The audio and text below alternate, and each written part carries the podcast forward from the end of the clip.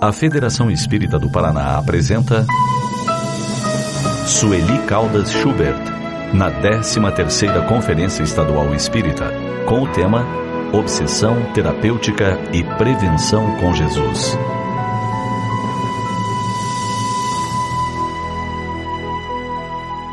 Bom dia a todos, queridas irmãs, queridos irmãos, que as bênçãos de Jesus nos envolvam. Vamos falar um pouco nessa manhã sobre este tema tão importante, obsessão terapêutica e prevenção com Jesus. Esse é o enfoque que daremos nesse momento a esse assunto. Como todos sabem, é um assunto muito vasto.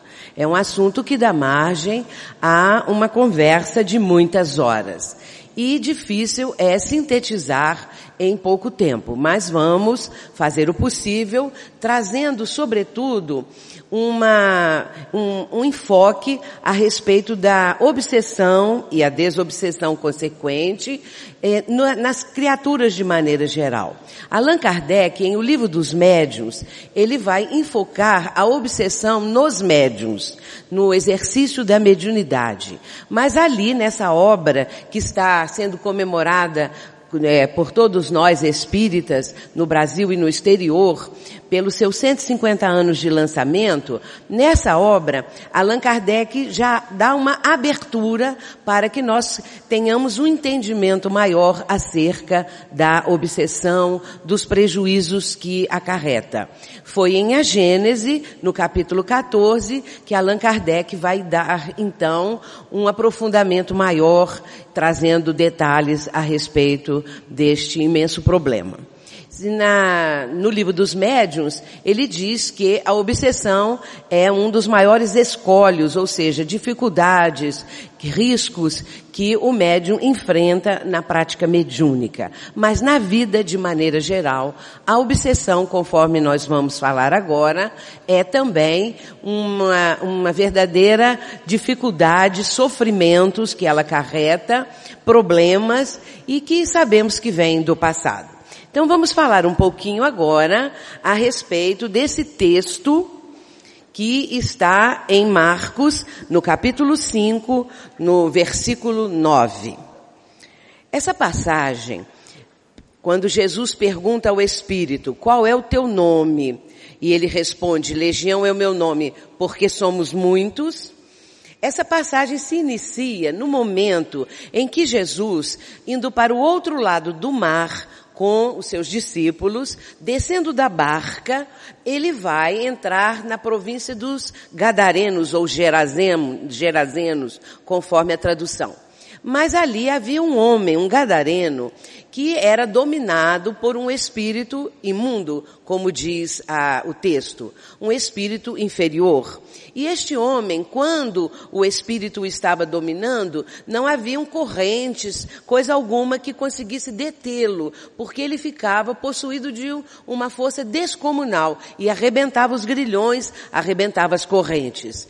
Mas ali estava aquele homem e vendo Jesus, ele vai se aproximar.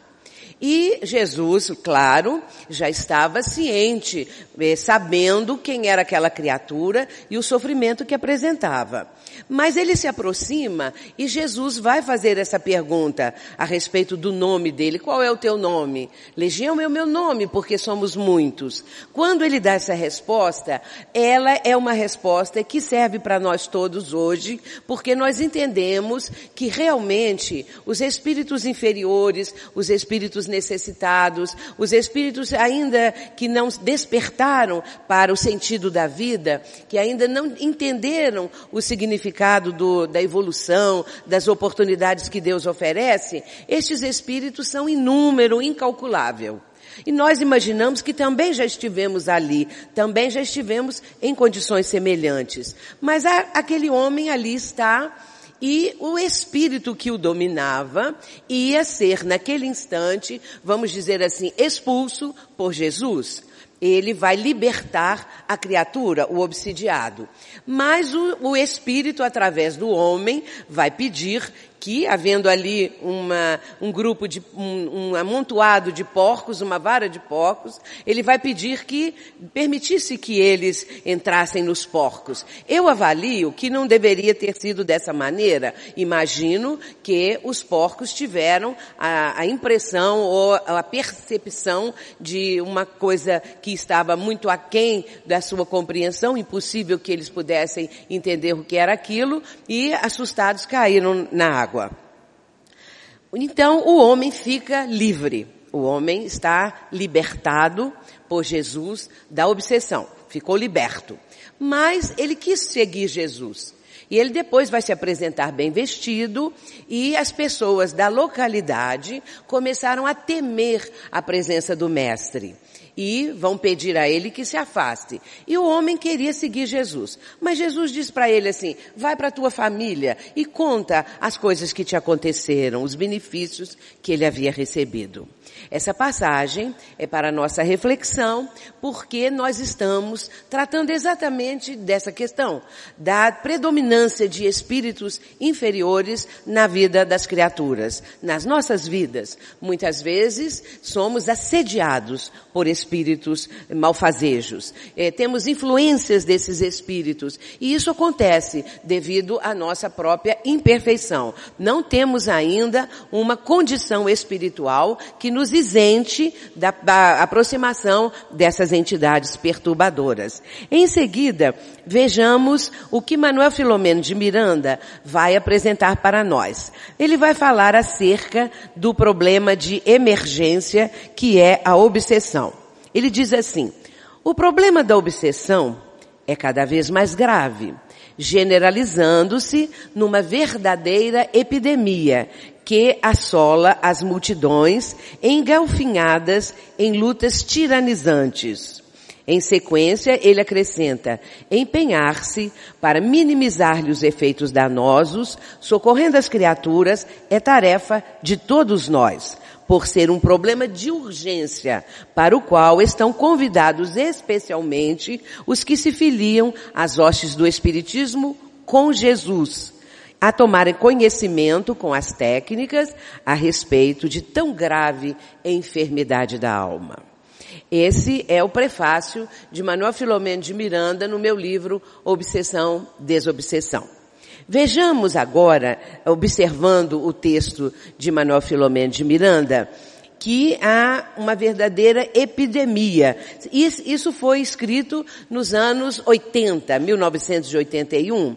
E hoje, tantos anos depois, nós vemos que o quadro que Manuel Filomeno de Miranda traçou está perfeitamente cabível nos dias atuais. A obsessão graça realmente de forma epidêmica. E as criaturas, eh, sem uma, uma vigilância, sem sequer terem um conhecimento, uma noção do que isso representa, se deixam submeter a essas influenciações negativas mesmo, porque Cada um de nós tem suas imperfeições e esses espíritos mal intencionados, eles conseguem é, é, uma sintonia com as pessoas voltadas para aspectos negativos da vida, os vícios e tudo mais. Mas temos uma premissa básica na nossa reflexão dessa manhã. É o seguinte, a nossa mente, nós sabemos que nossa mente é como se fosse uma estação transmissora e receptora. Tanto emitimos pensamentos, ideias, vibrações, quanto captamos as, as, os pensamentos alheios, as vibrações. E é claro que essa sintonia, ela acontece de forma natural e nós nem nos damos conta. Às vezes as pessoas gostariam até de saber qual é o meu pensamento e qual é o pensamento que eu estou captando, um pensamento alheio. Mas em O Livro dos Espíritos, Allan Kardec vai dizer que quando uma coisa é assim imprecisa, é preciso que continue assim. Ela deve permanecer imprecisa, porque não haveria, é, não seria conveniente e oportuno que nós identificássemos os pensamentos que estamos captando. Mas isso é uma forma de buscarmos um entendimento melhor a respeito do teor dos nossos pensamentos. Quais, quais são os nossos pensamentos preferidos? O que nós cultivamos mentalmente? Quais são as nossas preferências no tocante a ideias, a, a, a pensamentos que estamos sempre elaborando a conversações que decorrem desses pensamentos e tudo mais que decorre, conduta, conduta moral, conduta espiritual, é, ambientes que frequentamos, tudo decorre dos pensamentos que nós cultivamos na nossa vida. É interessante que Emmanuel, ele fala no livro roteiro, no capítulo 20, no qual ele vai abordar essa questão do pensamento, ele diz que nós estamos mergulhados num grande oceano de pensamentos. Imaginemos a população mundial, 6 bilhões de habitantes em números redondos, 6 bilhões de pessoas pensando e sem falar nos desencarnados, mais 6 bilhões de encarnados. E nós estamos nesse contexto todo participando e captando esses pensamentos. Emmanuel vai dizer assim, de modo imperceptível, ingerimos pensamentos. E estes pensamentos podem eh, demorar-se conosco de, de acordo com o nosso livre-arbítrio, ou se não forem pensamentos convenientes, nós devemos alijá-los da nossa mente, substituindo-os por pensamentos é, altruísticos, pensamentos positivos, pensamentos que realmente nos beneficiem. Continuando, vejamos agora o que predispõe à obsessão. Claro que sabemos que são nossas imperfeições morais. Nossas imperfeições morais abrem campo para as influenciações de espíritos que estão tentando de todas as maneiras nos assediar ou também cobrando alguma coisa. Porque a obsessão muitas vezes é uma cobrança que bate às portas da nossa alma. É aquele que veio do ontem, do qual nós já fizemos parte, do qual nós já estivemos juntos, esse ontem, mas agora estamos num momento diferente. Só que os que foram nossas vítimas, porque então éramos algozes, os que foram nossas vítimas agora estão cobrando. Quando uma pessoa desencarna, quando há a morte, se esta pessoa cultivava raiva contra alguém, é claro que do lado de lá não vai ficar boazinha. Ela vai continuar sendo uma pessoa ou um espírito com aquele mesmo sentimento de ódio, mágoa, ressentimento, ideia de vingança, seja o que for. E vai voltar-se contra aquele que é o alvo dessas suas, dessas suas reações a partir do que lhe aconteceu no passado.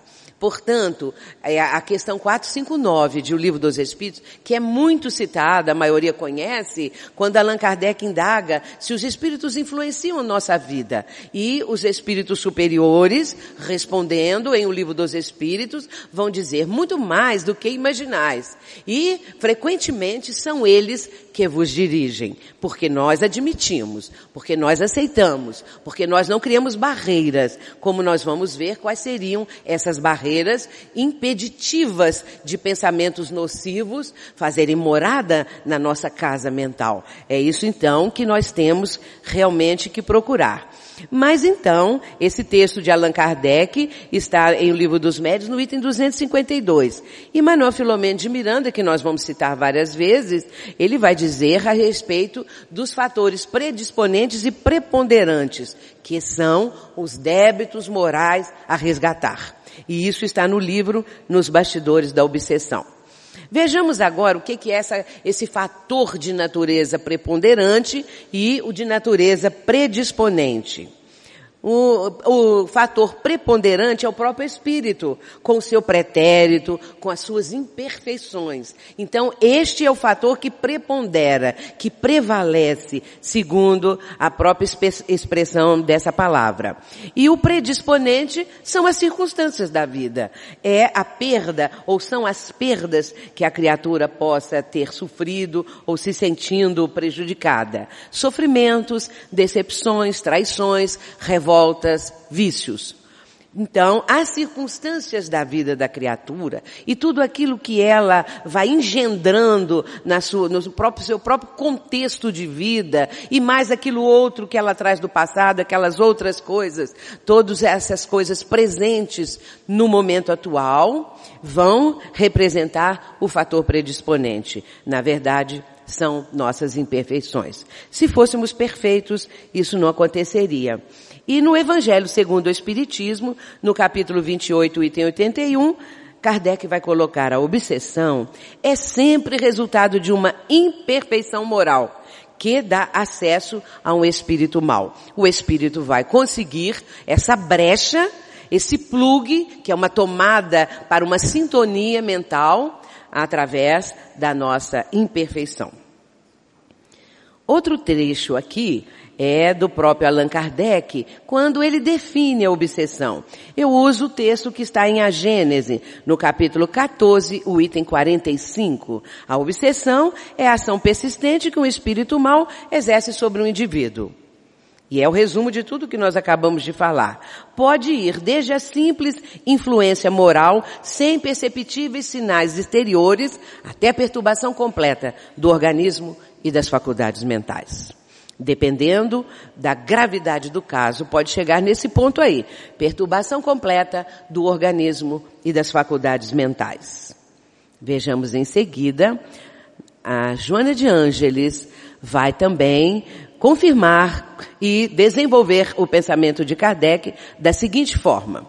A obsessão é cruel processo de restauração do equilíbrio daqueles que se não permitem progredir mediante as excelentes oportunidades do amor tombando nas redes constritoras do ódio, do ressentimento, da necessidade de cobrança e da paixão acelvajada. Dias Gloriosos, um livro imperdível também de Joana de Ângeles.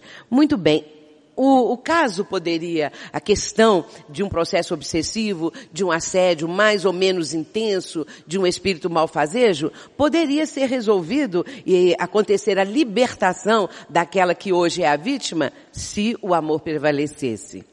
Infelizmente, nós, é, de forma geral, ainda estamos muito presos a essas questões do passado, nosso atavismo, nossos condicionamentos, e agora é difícil mudar totalmente esses condicionamentos que preponderam na nossa vida, prevalecem, nós já estamos condicionados a determinadas reações. Modificar isso seria, então, substituir esses condicionamentos por outros que seriam os opostos, os contrários a estes que pre prevalecem na nossa vida. Então, a importância do amor nós vamos ver no sentido geral dessa nossa apresentação. Os tipos de obsessão, segundo Allan Kardec, nós vamos colocar aqui logo os três tipos que Allan Kardec menciona. Obsessão simples, fascinação e subjugação. Como eu disse no início, em O Livro dos Médiuns, Allan Kardec aborda a obsessão no trabalho dos médios, no exercício da, da, da tarefa mediúnica, alertando, porque quanto mais nós conhecemos acerca da obsessão, mais nós poderemos fazer a, a profilaxia, a prevenção, nós estaremos mais eh, em condições de identificar o momento em que estamos sendo assediados. É claro que não é fácil não, porque existem assédios tão sutis, existem aproximações de espíritos feitos com tais sutilezas que de repente a pessoa não consegue identificar. A obsessão simples é aquela em que, no caso ali, o médium, e como está em o livro dos médiums, o médium pode até sentir, perceber que há um espírito malfazejo, perturbando o seu trabalho. E na vida diária, é, a obsessão simples seria o espírito já tentando de todas as formas incutir na mente da criatura ideias negativas, ideias que levem a pessoa a vícios, a atitudes comprometedoras, inconvenientes, mas ainda não há uma, uma predominância maior na mente dessa pessoa que está sendo visada. E pode haver até intermitências nesse processo aqui quando ainda é uma obsessão simples.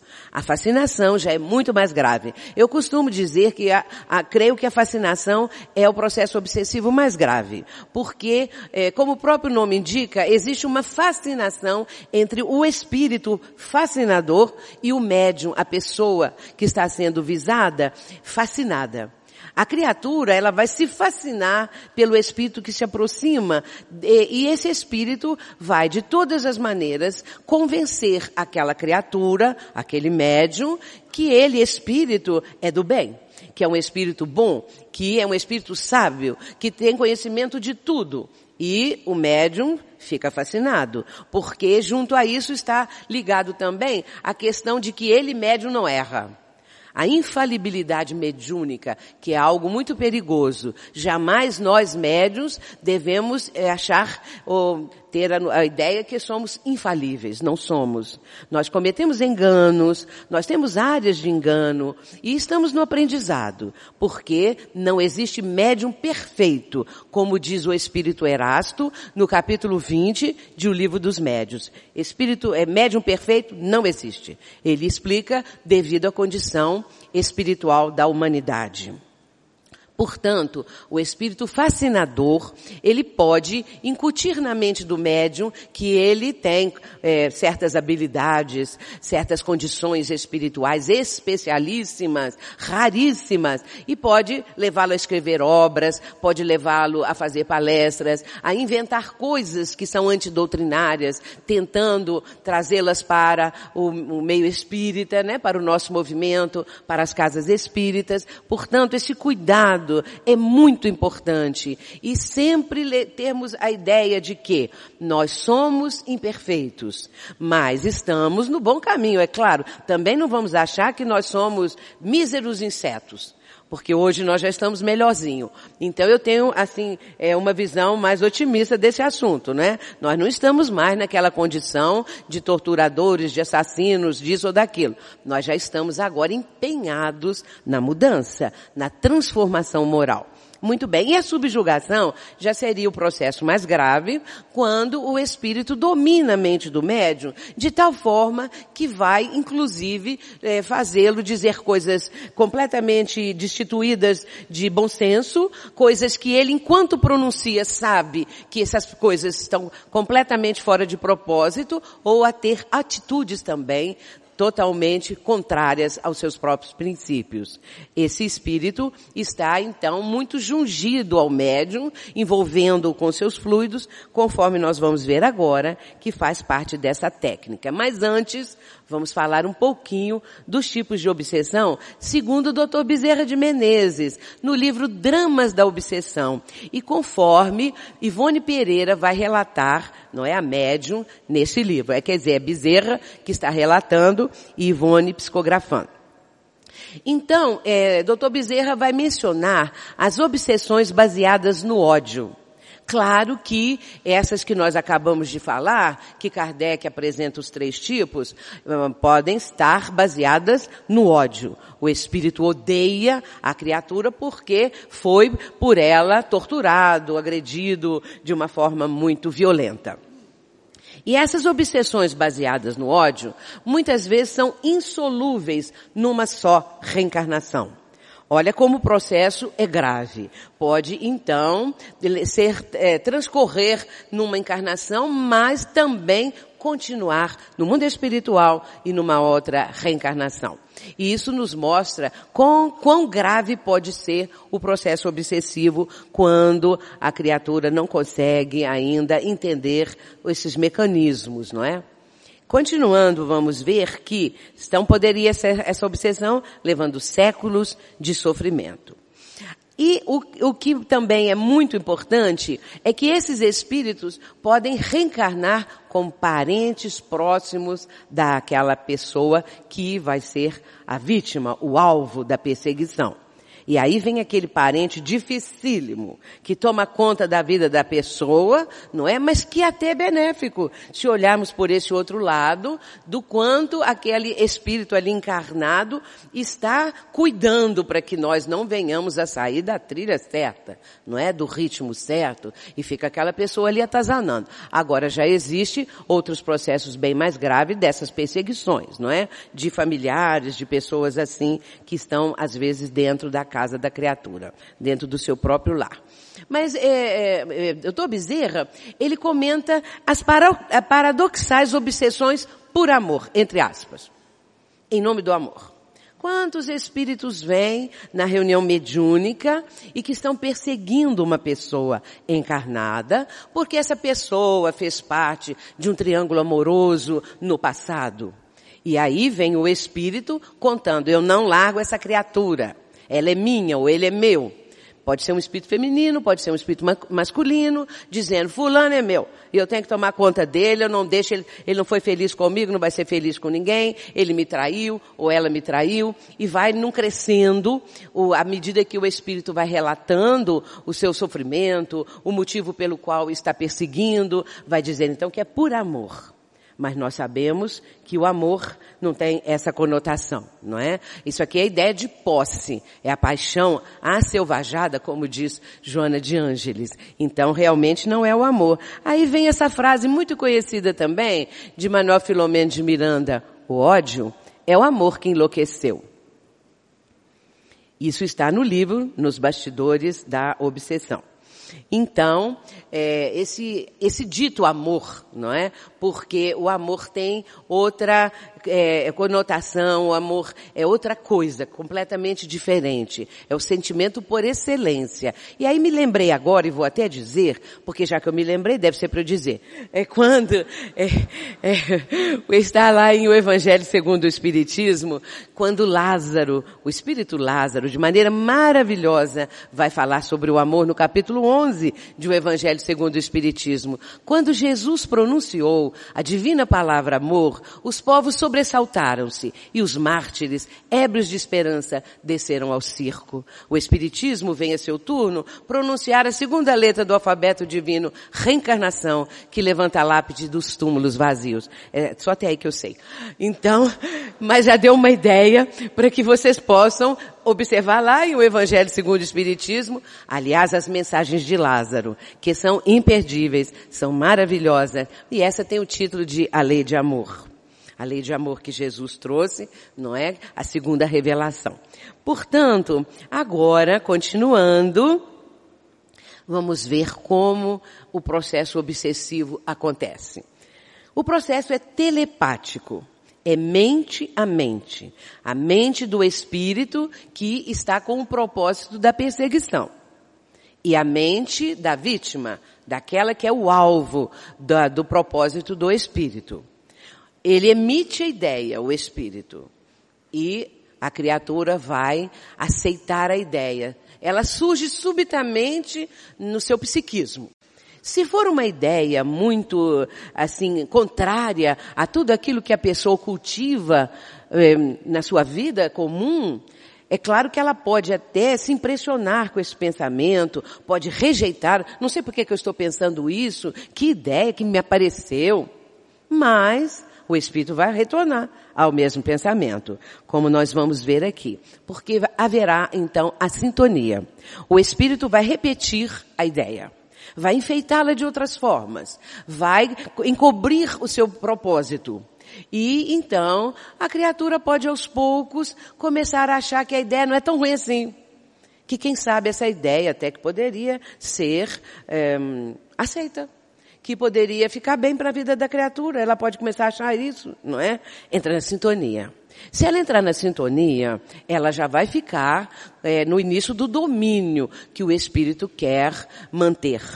Haverá recursos de defesa, como nós vamos falar agora mesmo, não é? Mas eu estou trazendo aqui a, maneira pela qual o espírito obsessor atua. É dessa forma. Portanto, ele vai é, emitindo ideias e a mente da pessoa vai captando as ideias. Há sintonia. A pessoa aceita a ideia. E começa até a achar que a ideia não é tão ruim assim. Há um envolvimento fluídico. Isso é muito interessante, que é o envolvimento do perispírito, dos fluidos perispiríticos do espírito comunicante que vai trazer esse envolvimento fluídico e este envolvimento fluídico ele acontece porque o encarnado também tem os fluidos perispiríticos que lhe são próprios a sua aura, e nesse caso, havendo a sintonia mental, as auras se aproximam, os fluidos perispiríticos se associam. E nós vamos ver em que que vai dar isso. Há um processo hipnótico. Por que que é hipnótico? Pela repetição da ideia. Quanto mais o espírito repete a ideia, mais a pessoa vai ficando convencida daquilo. Mais ela vai achando que é viável que afinal de contas está é, tá, tá tudo certo, que aquelas ideias que estão surgindo na sua mente São ideias que ela pode até aceitar. Ela já começa a achar que são boas ideias. E essas ideias, elas podem ser altamente danosas. Pode ser até ideias de suicídio. Podem ser ideias de matar uma outra pessoa. De fazer algo que seja a ruína da criatura. A ruína moral, não é? A queda moral. E a pessoa não tem, é, assim, o bom senso de avaliar o quão essa ideia é perturbadora. Pode até no princípio sentir isso e vai rejeitar. Porém, como eu disse, o Espírito veste de sutilezas. Nós, meus irmãos, não devemos subestimar a inteligência desses nossos irmãos. Mas nós vamos ver que não há arrastamento irresistível. E isso está em O Livro dos Espíritos. Nós vamos mencionar daqui a pouco. Vamos ver o envolvimento fluídico como Allan Kardec esclarece num texto que está na Revista Espírita de 1862 de dezembro. Allan Kardec diz assim, se um espírito quer agir sobre uma pessoa, dela se aproxima e envolve-a com seu perispírito, como se fosse um manto. Em outro momento, em o livro de, dos médios, ele vai dizer que é uma espécie de teia fluídica, não é? E aqui ele vai dizer um manto. Os fluidos se interpenetram. Os dois pensamentos e as duas vontades se confundem. E então, o espírito pode ser visto daquele corpo como se for o seu próprio. Não entrando dentro do corpo, mas subjugando a mente e dando comandos mentais, a pessoa vai obedecer. Porque ela acha que a ideia é dela mesma. E ela vai fazer aquelas é, ações, atitudes, tomar atitudes, não é? Eu disse no início, é, com respeito ao médium não é? O médium no exercício mediúnico, ele tem uma outra percepção. Mas as criaturas, de maneira geral, não vão ter essa percepção que ali está um, um espírito. E de repente, meus irmãos, nós ficamos pensando o seguinte, é, e se a pessoa não conhece o espiritismo? Se a pessoa nunca ouviu falar em espiritismo, mora do outro lado do mundo, não tem conhecimento de coisa alguma. Ela está à mercê da, dos espíritos maldosos? Ela não tem nenhum tipo de defesa? Claro que tem. Porque a divindade tem N recursos para atender os seus filhos. Desde que a pessoa tenha uma religião, não importa qual. Mas se ela for sincera na sua religião, se ela tiver uma fé sólida, se ela orar, ela vai conseguir por ela mesma afastar as ideias intrusas, as ideias prejudiciais. Então, não há, como diz o livro dos Espíritos, questão 872, não há arrastamento irresistível. Assim como nós podemos fechar os nossos ouvidos a uma pessoa encarnada que venha com sugestões para o mal, para os vícios e nós não aceitamos, também podemos fechar a nossa mente, digamos assim, bloquear para que as ideias não ganhem campo, para que essas ideias não venham a se alastrar, a invadir o nosso psiquismo. Portanto, Allan Kardec, ele faz essa pergunta, que é a 872, e que os espíritos respondem, que não há arrastamento irresistível, que nós podemos é, resistir. Mas a resistência é que é difícil, não é? A resistência, às vezes, custa muito. A pessoa acha que é fraca que não tem condições de resistir a esses assédios, não é? Muito bem. Então, como eu disse, há uma aproximação do perispírito do espírito e nessa sua irradiação, não é? Nefasta, evidentemente, fluidos de desequilíbrio que é próprio do espírito, estes fluidos vão alcançar também a aura, os fluidos perispiríticos da pessoa. E se ela aquece, se ela está aceitando a ideia, esses fluidos vão então se interpenetrar. E os dois pensamentos e as duas vontades se confundem. Muito bem, então, vamos ver agora ainda Allan Kardec, dizendo que pode haver uma paralisação até mesmo da vontade e da razão, que nós já mencionamos, não é? E é claro que o espírito incita a pessoa a pensar, a falar e a agir por ele, conduzindo-o contra a sua vontade. Ele magnetiza o indivíduo e o leva a uma espécie de catalepsia moral. Então a pessoa fica quase que inerte Porque quando isso vai num crescendo, como o processo obsessivo vai avançando, à medida que a pessoa recua, à medida que a pessoa cede, é claro que o espírito avança. E ele vai ganhando campo na mente da pessoa e também no envolvimento, nas vibrações, e vai acontecer aqui. A tal é a causa da obsessão, da fascinação e da subjugação, que se mostram em diversos graus de intensidade. Eu estou retornando ao texto anterior para mostrar aqui essa causa, não é? As causas da obsessão, da fascinação e da subjugação é exatamente isso. Esse assédio que se mostra em vários graus de intensidade. Mas agora nós vamos é, mencionar só um exemplo para depois entrarmos na desobsessão, que é a libertação da pessoa. André Luiz vai examinar um processo obsessivo. Antes eu quero relatar o que, que é isso. Havia um homem que estava sob o domínio de um espírito obsessor. O que, que aconteceu? Esse, esse que agora era o obsessor tinha sido assassinado por este que era a vítima na mesma encarnação. Não estavam no plano espiritual. O, o, o que estava enfermo havia dado um tiro no que estava sendo agora o obsessor. Então, o, esse crime passou totalmente desconhecido da, da lei divina, da, da lei dos homens, da justiça dos homens. Mas o espírito que foi a vítima se tornou de ódio e passou a atormentar o assassino. O assassino, ele procurou de todas as maneiras ter uma vida feliz conseguiu até se casar com uma pessoa muito boa, uma mulher de, de é, sentimentos nobres, tiveram filhos, mas ele não tinha sossego, porque o espírito o estava atormentando em todos os momentos e foi sugando as suas energias.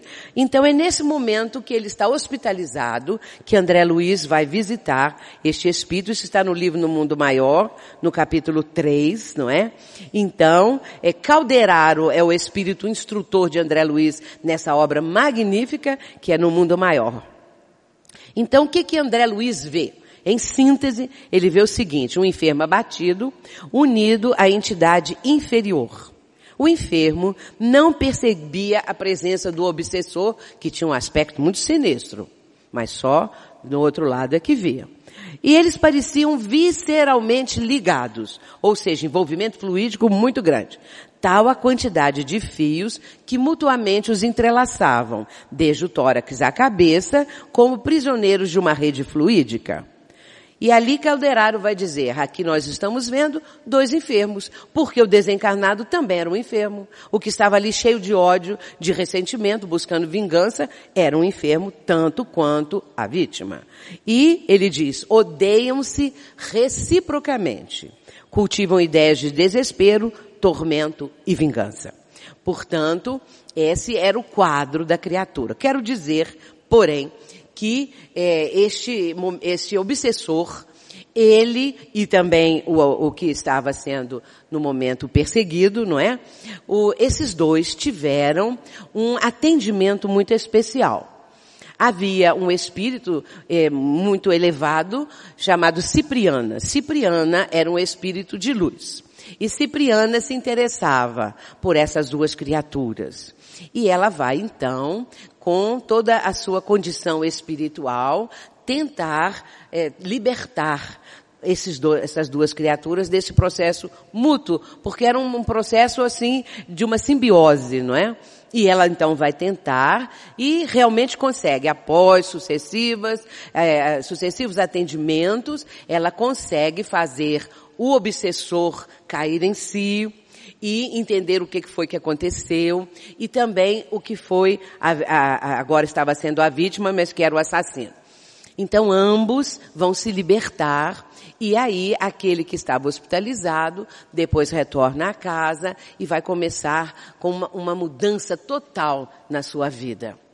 Enquanto isso, o que era vítima, né, que foi assassinado e que estava como obsessor, também vai ter a sua caminhada. É um caso muito bonito que está no livro No Mundo Maior, nesse capítulo 3. Esse livro No Mundo Maior é que traz aquela, aqueles dois capítulos maravilhosos sobre a casa mental que nós não temos tempo de falar aqui, mas vale a pena ler, porque a casa mental, mostrando como que a nossa mente, não é, é, é ela opera, vamos dizer assim, não é? Como que eh, se realizam os processos mentais, como isso tudo está muito bem eh, delineado nas nossas mentes. Na nossa mente, na mente de cada um de nós. E agora nós vamos entrar na parte da desobsessão. Começando exatamente Começando exatamente com essa passagem de Marcos, capítulo 9, versículo 29. E Jesus disse-lhes, esta casta não pode sair com coisa alguma, a não ser com oração e jejum. Essa é a passagem do menino chamado menino lunático. Um adolescente que, quando Jesus desce do Monte Tabor, ele vai encontrar ali no vale uma pequena multidão a esperá-lo. E dentre essa multidão sai um homem que vem ali do meio da multidão e ajoelha-se diante de Jesus e vai pedir pelo filho dele. Dizendo que o filho dele caía ora no fogo, ora na água, por um, por um demônio que o convulsionava e que o deixava muito quebrantado. E Jesus então vai atender. Jesus vai libertar o menino, esse adolescente.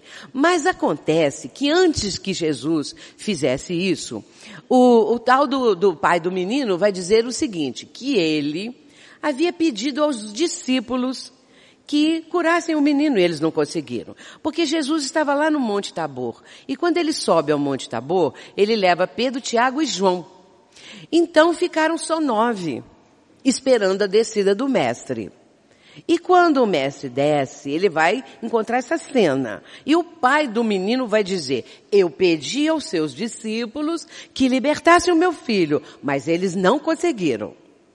Jesus vai chamar o menino, vai pedir que traga o menino. Nessa hora Jesus vai ter uma frase que eu acho assim notável. Jesus vai dizer assim, ó oh, geração incrédula e perversa, até quando estarei convosco? Até quando vos sofrerei? E aí diz, trazei-mo. Acho maravilhosa essa frase, parece-me assim um desabafo do mestre, né? Ó oh, geração incrédula e perversa, até quando estarei convosco? Até quando vos sofrerei? Então, mas mesmo assim, ele manda vir o menino, o pai traz o menino, o espírito faz o menino ter convulsões, e aí Jesus dá a ordem, né? E o espírito liberta a, aquele adolescente. Mas acontece um fato muito curioso, não é? Os nove discípulos chegaram bem pertinho de Jesus e, em particular, para que ninguém ouvisse, perguntaram: por que, que nós não conseguimos libertar a criança? É claro que eles não queriam que o povo ouvisse a explicação de Jesus, não é? Então ele pede, eles pedem assim bem, bem assim secretamente. E Jesus vai dizer essa frase: porque esta casta de espírito só com oração e jejum. E aí chegamos nessa hora muito importante. Só oração, orar. A importância da prece, nós todos já estamos convictos. Ou então alguns ainda podem estar meio assim hesitantes. Mas a oração, ela abre as veredas do mundo espiritual. E aí nós, se a oração é dita com a alma, não é? Nós vamos conseguir a sintonia com os benfeitores espirituais. Muito bem. E jejum. Mas não é jejum de ficar sem comer, não é? Não é jejum zero. Não é? Então não é esse jejum. É o jejum das paixões. É o jejum moral. Que eles ainda não tinham a autoridade moral suficiente para conseguir que o Espírito obedecesse eles. Que o Espírito tivesse temor da autoridade moral de deles ou de um deles o que que eles fizeram. Nem os nove juntos não conseguiram. Portanto, Jesus vai dar essa lição fantástica. E serve para nós. Nós precisamos muito de ter isso em mente. Vigilância. O jejum é o jejum da vigilância também. Vigilância e prece, né? Vigiar e orar, disse Jesus. Mas eu também gosto muito de uma frase que está em Marcos 13, versículo 33. 13, 33 quando Jesus diz assim, olhai, vigiai e orai. Ele manda olhar. Ele nos aconselha a olhar. E esse conselho é importantíssimo. Olhar o que está em torno de nós. Olhar para dentro de nós, como nós estamos. O que, é que está acontecendo. Então, olhai, Olhai, vigiai e orai. A frase fica mais completa, né? Então nós vamos olhar. Quem quiser consultar, veja lá é, Marcos 13, 33. O momento em que Jesus vai dar esse conselho. Que o importante também seria olhar. E lançando um olhar na nossa vida, não é? E lançando um olhar no panorama mundial, o que, que nós vemos? A grande transição está em curso, que é o tema do momento, não é? Joana de Ângeles trouxe há uns dois anos a, a, a, a, mensagem A Grande Transição. E agora Manuel Filomeno de Miranda trouxe esse livro simplesmente notável, Transição Planetária. E como nós estamos vendo, a transição. São os momentos atuais, não é? Que cada um de nós sabe bem o que, que nós estamos falando. Mas vejamos o seguinte, meios de combater a obsessão. Então, há uma terapia desobsessiva que é importante aprender, não é? Já foi dito que os litigantes estão na mesma faixa vibratória. E eles estão comprometidos perante a própria consciência e diante da consciência cósmica. Não, não é assim um castigo divino. Não é Deus que está trazendo para aquelas criaturas que estão envolvidas no processo obsessivo um castigo. Porque agora vocês isso, aquilo, então vocês vão sofrer isso e aquilo mas a própria consciência. São as leis da consciência. Que nossas, nossa consciência, elas têm íncitas às leis divinas, tal como está na questão 621 de O Livro dos Espíritos, quando Kardec faz uma pergunta que eu acho notável. Como Kardec teve essa ideia? Claro que Kardec é um missionário. Então, com sua riqueza de conteúdo, ele vai ter uma ideia notável, porque ele vai perguntar onde está escrita a lei divina? Como que ele poderia perguntar isso? E se não houvesse essa resposta na consciência? Aonde estaria escrita a lei divina? Mas a resposta é notável. Eu considero essa pergunta uma das mais importantes de toda a codificação. Onde está escrita a lei divina? E os Espíritos respondem, na consciência. A nossa consciência traz, incita a lei divina. Ela está em nós. Só que em estado latente, em germe, adormecida. Porque se formos, formos olhar lá nossa trajetória como criaturas primitivas das cavernas que viemos vindo nessa trajetória de espíritos imortais, a consciência vai despertando, vai despertando, não é? E hoje, nós estamos na consciência desperta, os vários níveis de consciência. Imagino que nossa consciência já despertou. E um dia nós vamos chegar na consciência cósmica, não é? Muito bem, então, voltando ainda ao texto, é, os espíritos estão comprometidos perante a própria consciência e diante da consciência cósmica. Mas aí, acrescenta Manuel Filomeno de Miranda, necessitados de amor e de auxílio, de iluminação e de caridade. Eles estão necessitados, todos nós. E aí uma frasezinha embaixo, quando o obsessor cede primeiro. Por incrível que pareça, às vezes, num litígio entre duas criaturas, o obsessor pode ceder primeiro. Porque o obsessor, meus irmãos, sofre. O obsessor traz no seu mundo íntimo uma dor muito grande, que é a dor do sofrimento do passado, da agressão, da violência que ele sofreu. Um dia comunicou-se na nossa reunião um espírito com esse ódio perseguindo uma outra criatura e dizendo o seguinte, eu vou levá-lo à loucura. Eu não quero matá-lo, eu quero levá-lo à loucura para ele sofrer todo santo dia. Para ele passar por um sofrimento. E a ruína também, e arruinar a família, e falou coisas horríveis contra a pessoa. E o doutrinador, que era um dos que ainda estava, porque às vezes a gente tem alguns doutrinadores ou um doutrinador ainda treinando, digamos assim, um esclarecedor ou dialogador, como é chamado em alguns lugares. E ele vai então dizer para o Espírito, perdoa. Diz para o Espírito, perdoa, meu irmão. Que às vezes é a última coisa que a gente deve dizer para o Espírito comunicante. Por quê? Se nós não sabemos perdoar, nós já sabemos perdoar. Nós já sabemos exercer, o perdão integral. Difícil, muito difícil. Como nós vamos dizer para um obsessor de sexo, perdoa, meu irmão? Sabe o que, que o obsessor falou? Queria ver se fosse você. Sabe o que, que ele fez? Ele matou minha família, estuprou minha filha, queimou minha casa, matou todos nós. Queria ver se fosse com você. O que, que o, o, o, doutrinador respondeu? É, meu irmão, não sei o que, que eu faria. Porque às vezes nós não suportamos uma palavra. Nós ficamos com raiva da pessoa, não é? Ah, porque fulano falou mal de mim. Então, no movimento espírita, não é? Aquelas coisas dos melindres, por qualquer coisa a pessoa fica melindrada nas relações é, entre as pessoas, interpessoais, não é? Então, qualquer coisa, o presidente não gosta de mim, falou mal de mim, não me cumprimentou, vou embora dessa casa. Agora vamos pedir por, uma, por um espírito que passou por aquilo tudo, que perdoe, perdoe meu irmão. Não é o momento de dizer perdoe, não era a hora, não é? Então, é, o sofrimento do obsessor é muito grande. E às vezes ele pode até ceder primeiro.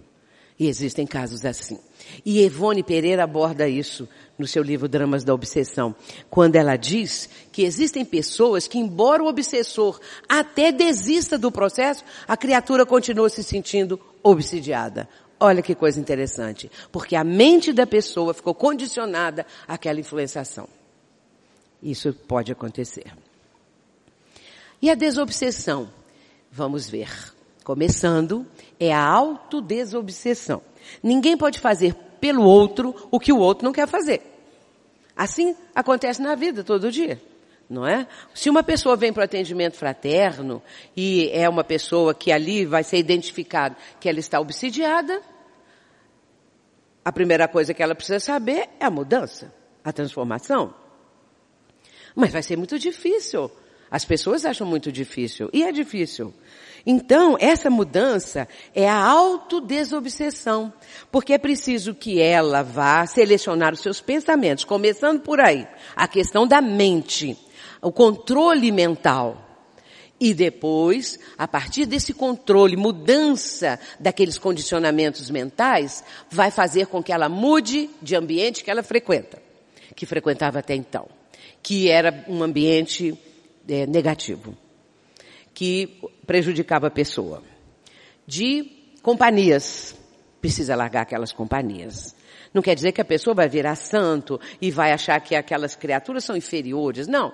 Até então ela gostava daquelas presenças. Só que agora ela começa a fazer uma mudança de curso. Ela começa a achar que tem outras coisas melhores, que agora eles estão lhe dando mais prazer que estão preenchendo mais a sua vida. E de repente, se ela quer mesmo essa transformação moral, ela vai selecionar ambientes. E como ela está selecionando ambientes e pessoas, ela seleciona também a conversação que, que ela vai conversar, não é? O tipo de palavreado que ela vai usar. Aí é uma mudança incrível que precisa muito acontecer, não é? Porque hoje em dia as pessoas gostam de cultivar muito palavreado chulo, não é? Como se diz.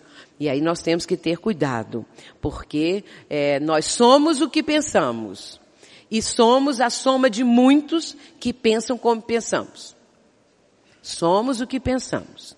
E somos a soma de muitos que pensam como pensamos. Portanto, se meu pensamento está dentro desse estreito corredor de coisas negativas, eu terei um grupo grande que pensa da mesma maneira. Portanto, a autodesobsessão é o esforço que a criatura vai empreender e mas para isso ela precisa de ajuda, não é? Ela precisa do suporte e nesse caso é o esclarecimento que deve ser prestado ao obsidiado. E também não é dizer para a pessoa, ó, oh, você tem um obsessor tremendo, ele quer levar você à loucura, quer você fazer, quer fazer você ficar paralítico, você ficar doido, mas a pessoa vai ficar apavorada. Ou então, ah, vou levar para a reunião de desobsessão. Chega lá, a pessoa não é espírita, não conhece nada, mas está lá na reunião de desobsessão. Aí houve um espírito que se comunica fala, ah, você fez isso, você fez aquilo. Pessoas já vieram me contar isso. Oh, então eu sou, assim, uma coisa horrorosa, eu sou um criminoso, eu sou pior do que os carrascos nazistas, eu sou isso, aquilo, olha o que, que eu fiz. E a pessoa fica apavorada. Então, como disse Divaldo ontem, não é? A pessoa nem espírita é. Agora, para ela participar disso tudo, Primeiro, ela, claro, deve ser espiritualista para depois, então, ela ser espírita. Ela ter conhecimento, porque se na reunião mediúnica já é difícil constituir um grupo homogêneo com aquelas pessoas que já passaram por todo um aprendizado, pela parte teórica, os mecanismos da mediunidade, e é difícil construir um grupo que esteja numa corrente bastante homogênea, não é? Vibratória. Aí entra alguém que não sabe nada, não conhece nada, vai fazer o quê? Vai atrapalhar. Vai atrapalhar. E além disso, ainda vai ficar horrorizada com as coisas que ela vai ouvir, não é?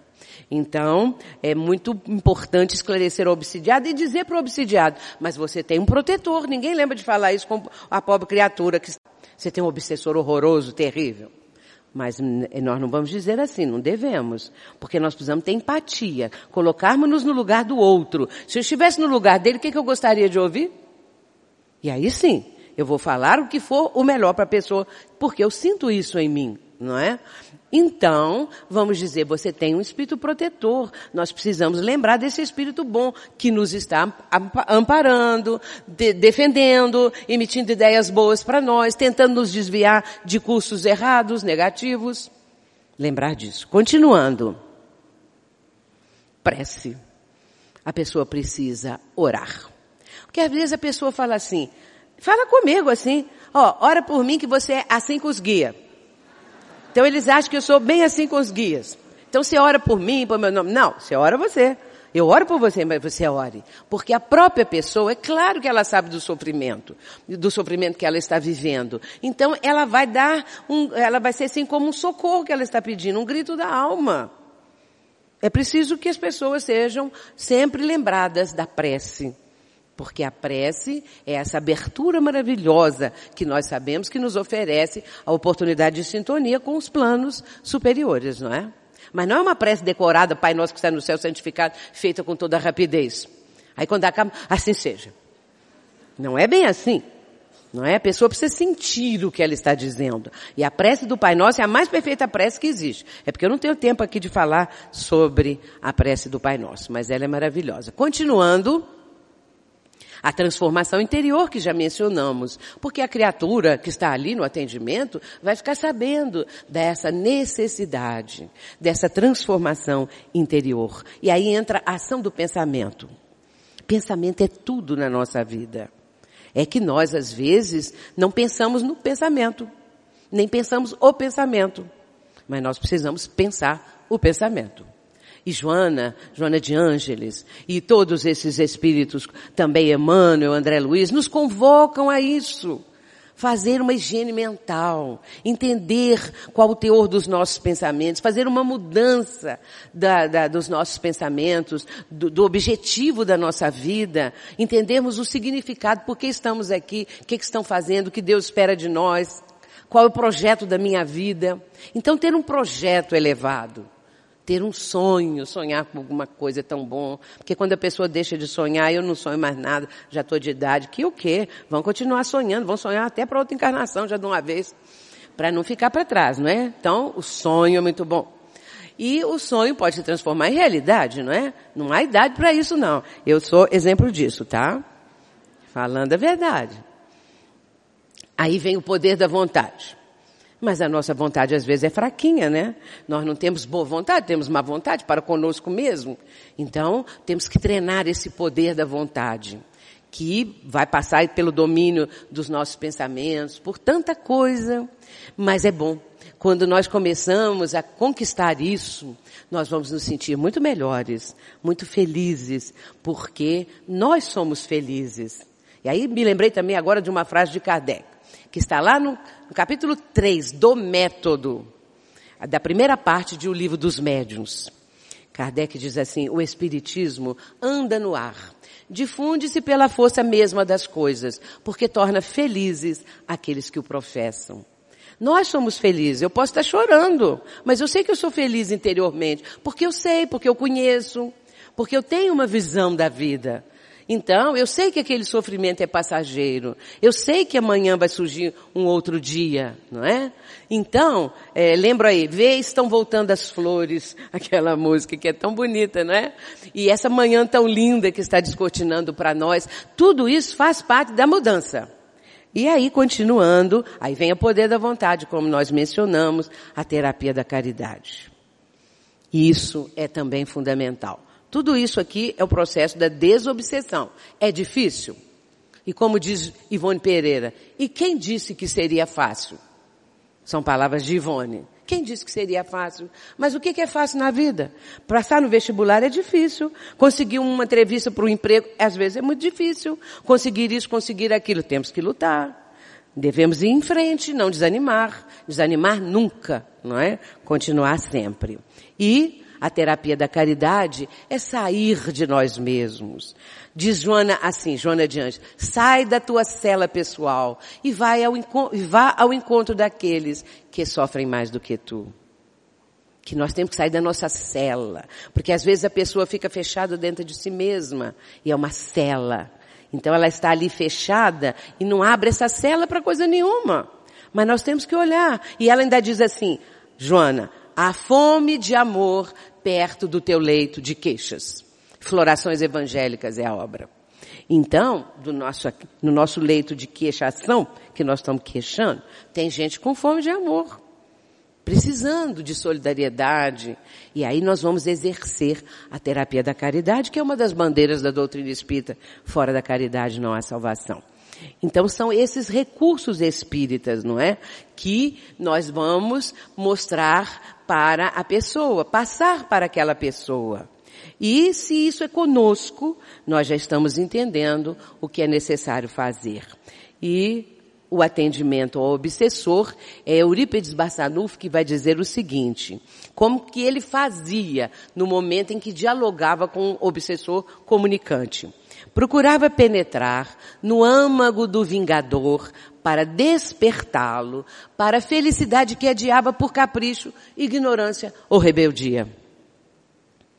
Ele, fazia, ele já sabia, é Eurípides, claro, né? Lá em Sacramento, era assim que ele atendia.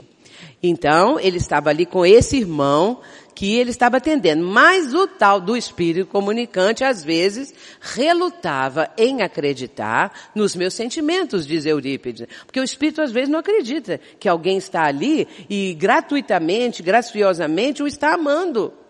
Está querendo o melhor para ele, não acredita, não é? Então, ele buscava irradiar simpatia e compreensão pelo seu drama, conseguindo, por isso, sensibilizar um número expressivo de equivocados. Esse era o processo de Eurípides Bassanufo. Mas ele continua ainda dizendo o seguinte, o amor, por consequência, é o mais poderoso recurso ao nosso alcance do que quaisquer argumentos bem urdidos, porém se forem escassos do recurso vitalizador que é necessário a todo aquele que se encontra em carência afetiva, é claro que não vai alcançar. Então o amor é esse recurso vitalizador para o espírito sofredor, o espírito necessitado, o mais odiento que se apresente ali para se comunicar é o que está sofrendo mais. Quanto mais ele é endurecido, mais ele está sofrendo, mais ele está precisando de ajuda. Na nossa reunião mediúnica, nós temos uma médica psiquiatra que é médium. Imaginem vocês o que passa uma psiquiatra médium de desobsessão. Ela já está conosco na nossa casa espírita há quase 20 anos.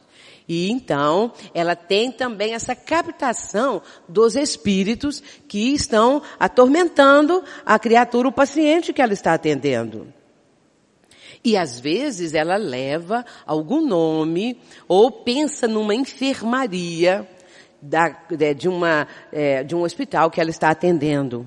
Porque às vezes ela chega lá e fala comigo assim, Sueli, hoje a enfermaria virou um reboliço. Todos estão excitadíssimos, atacadíssimos. Então isso de vez em quando acontece, ela conta, não é? E teve um lá que precisou ficar amarrado, porque ele saiu quebrando tudo, agredindo os enfermeiros e tiveram que amarrá-lo e dar dose violenta de remédio para contê-lo. O espírito desse tal comunicou-se na reunião. O espírito que o estava atormentando. Porque ela disse assim, vamos pedir por ele porque eu senti a presença do obsessor. O obsessor se comunicou e disse o seguinte, que este que ele estava perseguindo havia sido um lenhador das, de uma das florestas na Europa. Citou lá o país que eu não me lembro mais, se isso já tem algum tempo. E, então ele era um lenhador, isso foi ali pelo século XVIII ou XIX. E então ele esse tal homem, não é? Ficava ali naquela floresta, derrubando árvores, era um lenhador. Só que ele, com o seu machado, matou duas pessoas. E uma das pessoas era o tal que o estava atormentando agora. Portanto, esse espírito foi encaminhado, felizmente, numa única sessão. Ele foi encaminhado e no dia seguinte a médica ligou para mim, bem de noitinha, e falou, Sueli, eu fui lá na enfermaria, você precisa de ver como que o homem está. É outra pessoa. E aí ela me deu os detalhes de como que ele estava, conversando normalmente, e depois foi desamarrado, sentou-se, era uma pessoa até gentil, de repente, que eles nunca haviam visto ele dessa, daquela maneira.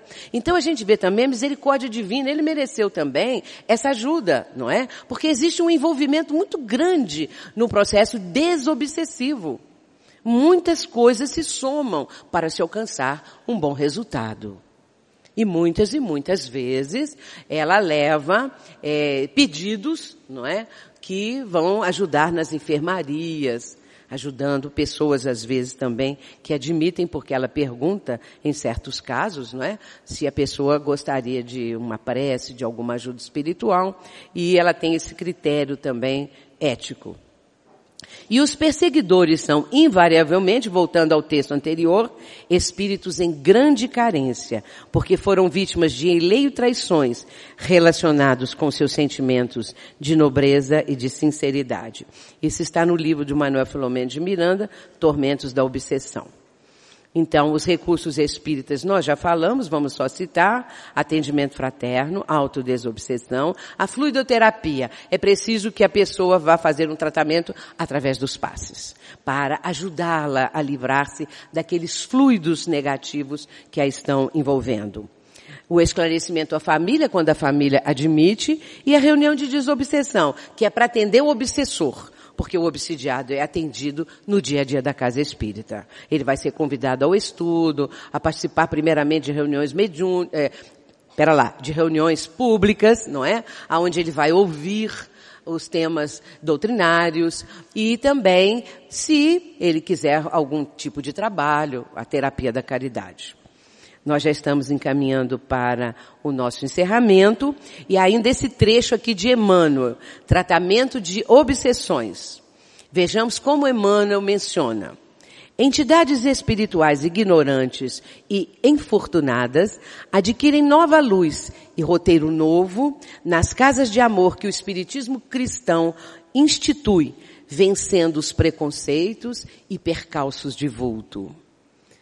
O tratamento de obsessões, portanto, não é um trabalho excêntrico em nossos círculos de fé renovadora. Constitui simplesmente a continuidade do esforço de salvação aos transviados de todos os matizes, começado nas luminosas mãos de Jesus, do livro Pão Nosso. Então, o trabalho de desobsessão começou nas mãos do Cristo. E a, a, a doutrina espírita está atendendo exatamente a mediunidade com Jesus, que é o foco, que é o nosso, a nossa diretriz, que é a nossa base. É esse o nosso enfoque no trabalho da desobsessão, em qualquer trabalho na área da mediunidade. É, portanto, a mediunidade com Jesus, porque nós estamos atendendo a humanidade. Às vezes a pessoa pode achar assim, ah, mas eu sou um médium tão insignificante, eu não faço nada. Faz muito. Porque todos nós, médiums, ou não médiums ostensivos, mas médiums de intuição, é, de captação de ideias, não é? Nós somos, somos, estamos sendo convocados pelo Cristo para atendermos às necessidades humanas, aos sofrimentos humanos. Nós agora, para encerrar, nós vamos mostrar um, um texto aqui de Joana de Ângeles, intitulado Amor Terapia, que é a terapia do amor. E é isso que nós precisamos cultivar. Disse Jesus, todos nós conhecemos essa passagem, o final do capítulo 13 de João, quando Jesus diz: Os meus discípulos serão conhecidos por muitos se amarem. O novo mandamento vos dou, que vos ameis uns aos outros como eu vos amei. Quando Jesus fala novo mandamento, porque ele já havia ensinado a regra áurea, por que novo mandamento ele está dizendo? Porque é, ele está se referindo a ele mesmo. O referencial é o amor que ele dedica àqueles discípulos e por extensão a toda a humanidade de todos os tempos. Um novo mandamento vos dou, que vos ameis uns aos outros como eu vos amei, como eu vos amo. Então, a intensidade desse amor do Cristo para com todas as criaturas, nós não temos condição sequer de dimensionar ou de avaliar, não é? Mas é muito importante que sejamos aqueles discípulos que muito se amam. Esse deve ser o nosso enfoque, deve ser a nossa meta. Viver na casa espírita aquilo que Jesus deixou para nós, sendo que o amor deve ter a prevalência. Vamos agora colocar o som para esse texto de Joana, Amor Terapia.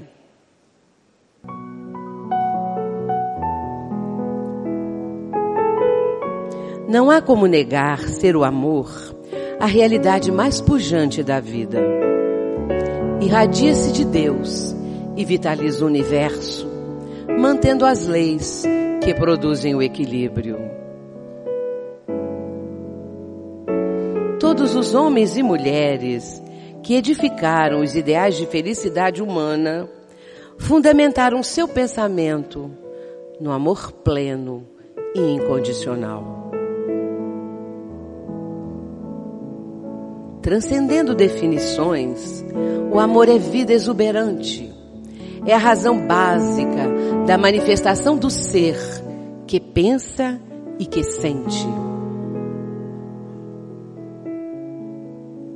Jesus sintetizou todo o código da sua doutrina no amor a Deus, ao próximo e a si mesmo.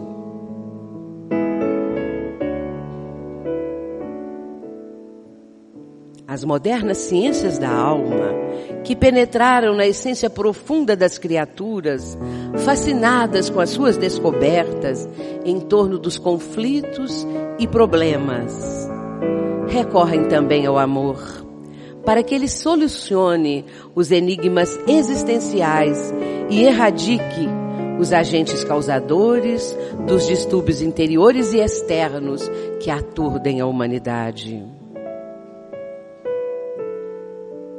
Assim, o amor deve ser causa, meio e fim para o comportamento feliz que desperta com anseios de plenitude. Amar é o grande desafio. Joana de Ângeles. Portanto, meus irmãos, vamos viver esse grande desafio. Muita paz, muito obrigada. Que Jesus nos abençoe.